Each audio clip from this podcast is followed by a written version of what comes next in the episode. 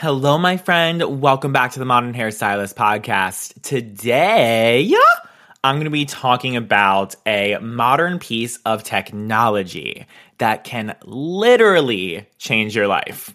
I'm, I might be sounding dramatic, but I've seen it happen hundreds of times in my own life and in my students' lives.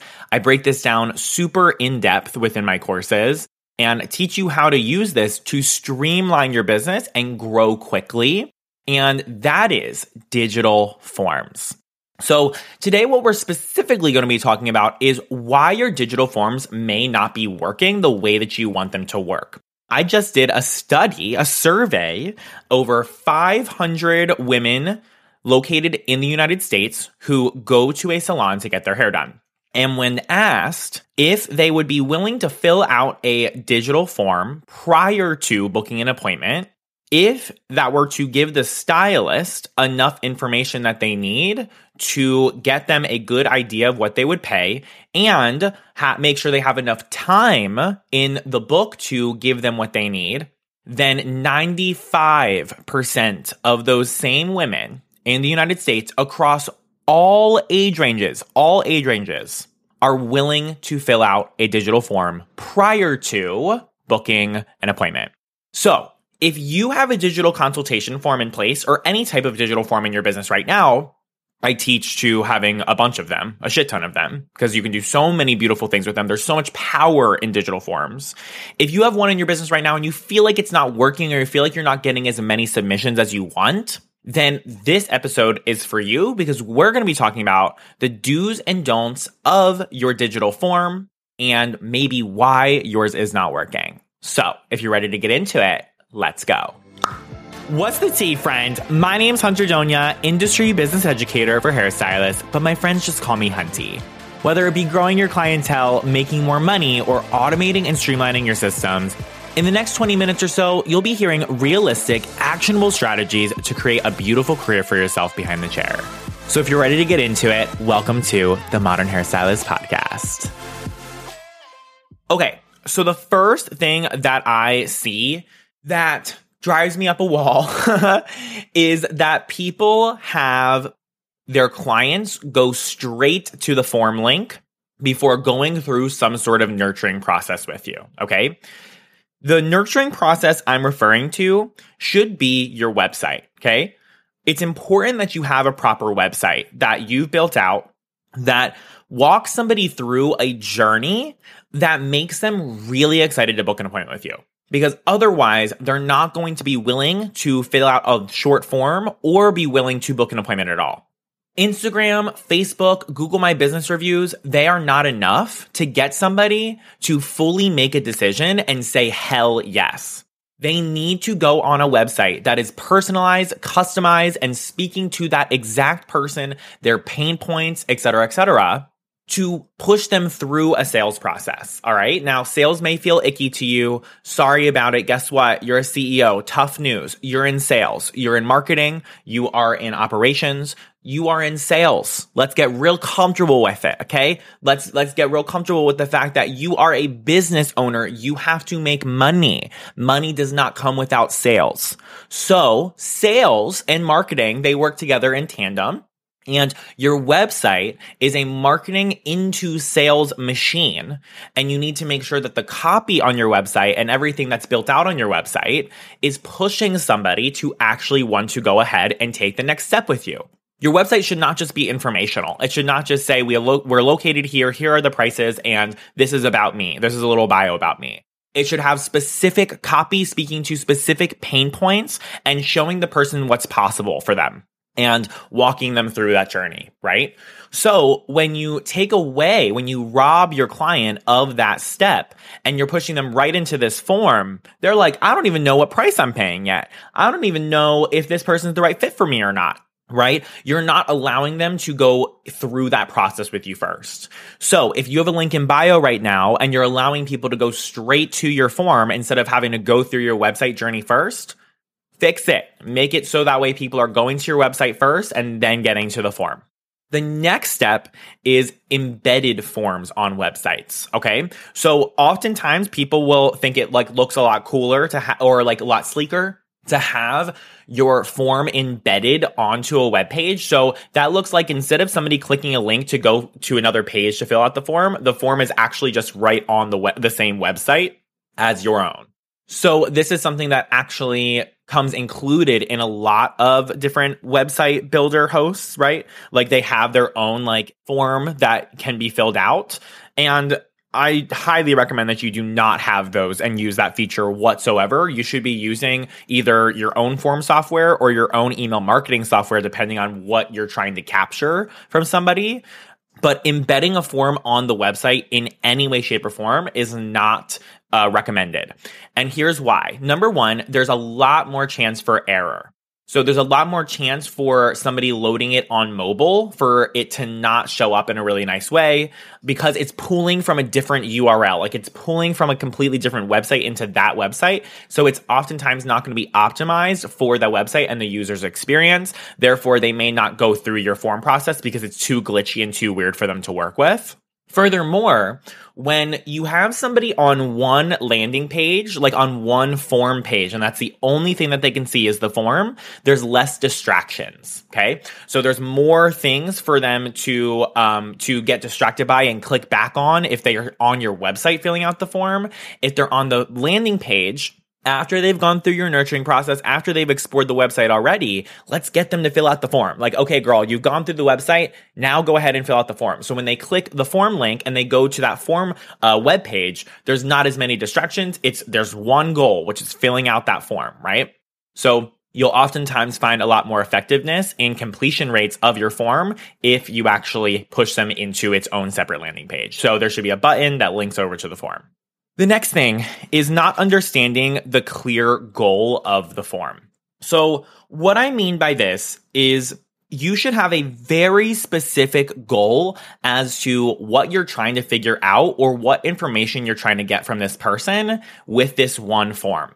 And the goal should be specific. It should not be general. It should be very, very, very specific, such as I want to know what they need to book online and I want to know if they're the right fit for me or not. Okay. It shouldn't be, I'm just trying to get to know this person, uh, get all their information and sign my policies. Like that's way too general. You want to be specific. And the reason why you want to be specific is because it will allow you to include and not include the right and wrong questions. Which brings me to the next point, which is making the form way too long. When you understand the clear goal of the form, you then will only include questions in the form that are only helping you achieve the goal of the form. Everything else, any other questions that you think might be a cute question to throw in there, or anything that's not extremely helpful that might seem a little bit extra, it should not be in the form. Okay. Anything that isn't allowing you to get to that sole purpose of the form, it should not be in the form. Because the longer your form is, the less likely somebody's actually going to fully complete it. The more that you, people are going to complain that it's a long form, et cetera, et cetera. So make sure that you are streamlining your questions and keeping your questions as short and as sweet as possible.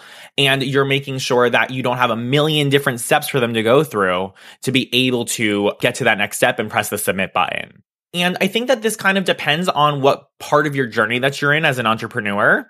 Like, if you are wanting to make sure that somebody goes through a really vigorous process with you and you want to make sure that there's somebody, you, you only let people into your business that are willing to fill out a long form, then that's a different story.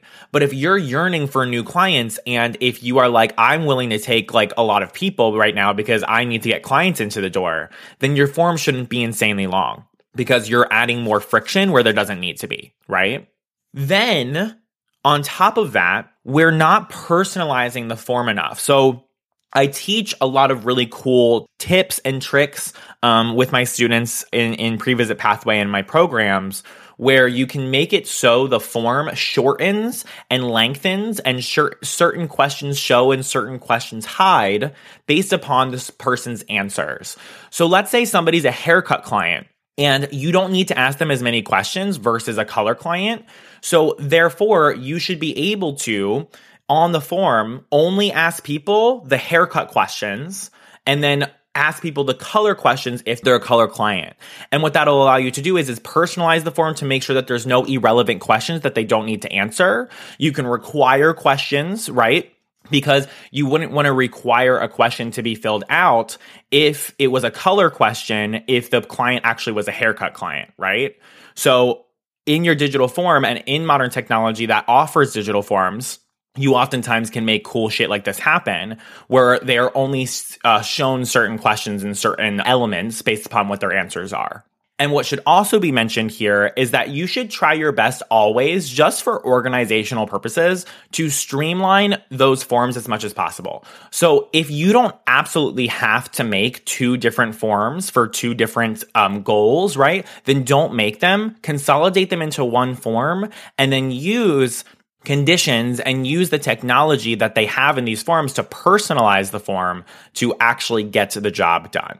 Next thing is we ask people to do way too much work and think too hard. We have to remember that these people who are coming through this process, they didn't go to beauty school. They don't understand a lot of the terminology that we that we understand. And a lot of the terminology that we'll often ask people to get the information that we need to understand what they would want to uh, book with us for, right? And what they actually need done with their hair. So what we'll often do is we'll leave these like long form elements. So we'll have somebody type in their own answers a lot of the time. And that is asking somebody to do way too much work. Okay. I think that a maximum of like two long form elements in a form is exactly enough. Okay. We shouldn't be asking for them to manually type in anything more than twice in any form that we have, unless it's a specific circumstance. Because the more that you ask somebody to type in their own answer, the lower your completion rate is going to be. It's too fatiguing for the person and they, they may be nervous or anxious about having to even come up with an answer in any way because you're asking them about something that they're already so not confident and so not knowledgeable about so instead, giving them single choices and multiple choices. So allowing them to select the options and making sure that you're using language that they understand makes it a lot less fatiguing and makes somebody more willing to actually go through a form. The last thing is not enough testing. So I talked about um, five numbers and KPIs, I think, five unique numbers to track the health of your business, I think is another podcast episode on the Modern Hairstylist podcast that you can check out. And in there, I was talking about testing. I was talking a lot about testing. And what you can do with your forms is you can test what the completion rate actually is. So you can go ahead and you can see, like, okay, I had this many people actually open up the form, but how many people who opened up the form actually filled it out? So let's say that your completion rate is 10%. So let's say that out of 100 people who visit your form, only 10 of them actually fill it out, right? Let's say that you have a goal of getting that completion rate to be 15%, right? Because the more that you have people fill out the form, the more leads you'll have to actually get them into your chair. So let's say that your completion rate is 15%. What you can do is, is you can hypothesize and you can say, okay, I think if I take out this question and I ask this question instead, or something like that, right? That's just an example. Then maybe people will be more willing to complete the form. Or I change my form uh, graphic and design or style or flow from this to this. Maybe people will be more willing to fill out my form. So you take a month's worth of data, you take a month's worth of your baseline data of like, okay, my completion rate is 10% right now for this past month. What I'm going to do is, is I'm going to change the form the way that I believe it needs to be changed to get more people to fill this out. And then I'm going to leave that change up for a whole month. And then I'm going to compare that month after I made the change to my last month and see if the completion rate changed. And if it did, whether it lowered or went higher, now you have really great data and understanding of what works and what doesn't with this form to get people to fill this out. And it's real hard data, right? Like it's like you can't argue with the numbers. So testing those forms, testing that completion rate, and not being afraid to try new things and, and uh, switch things out every now and again is really, really helpful. This same goes for your website. Okay. You should be tracking your website and the visitors and then the amount of people who actually go ahead and take the next step from your website. But if you don't have systems set up such as this, such as a digital form, then it's really difficult for you to actually track those numbers. Tracking those numbers can be a game changer. I promise you. Um, so take the time to do it because it really, really can make such a massive difference. Okay, my friend, I hope that this episode was helpful for you. Um, digital forms are 100% here. They're not going anywhere and your clients are willing to fill them out if you make it user friendly. You have to take responsibility for your user experience on their end. If you want your clients to do something, if you want to streamline your processes more, then you have to make sure that you've done the work of taking your client's experience into consideration and making it an enjoyable and easy process for them. So, Hopefully, these tips are going to be uh, helpful for you doing that. So much love to you. If you enjoyed this episode of the Modern Hairstylist podcast, I would encourage you to leave a five star testimonial wherever you're listening to this. A written one is even better. It reaches more and more and more beauty professionals such as yourself, who, so that way we can collectively revolutionize this industry work smarter, not harder, set boundaries for ourselves, and keep up with the crazy standard of the pace of being a successful business beauty entrepreneur in today's day and age. So, so much love to you, my friend. Peace out, Girl Scout. Bye bye.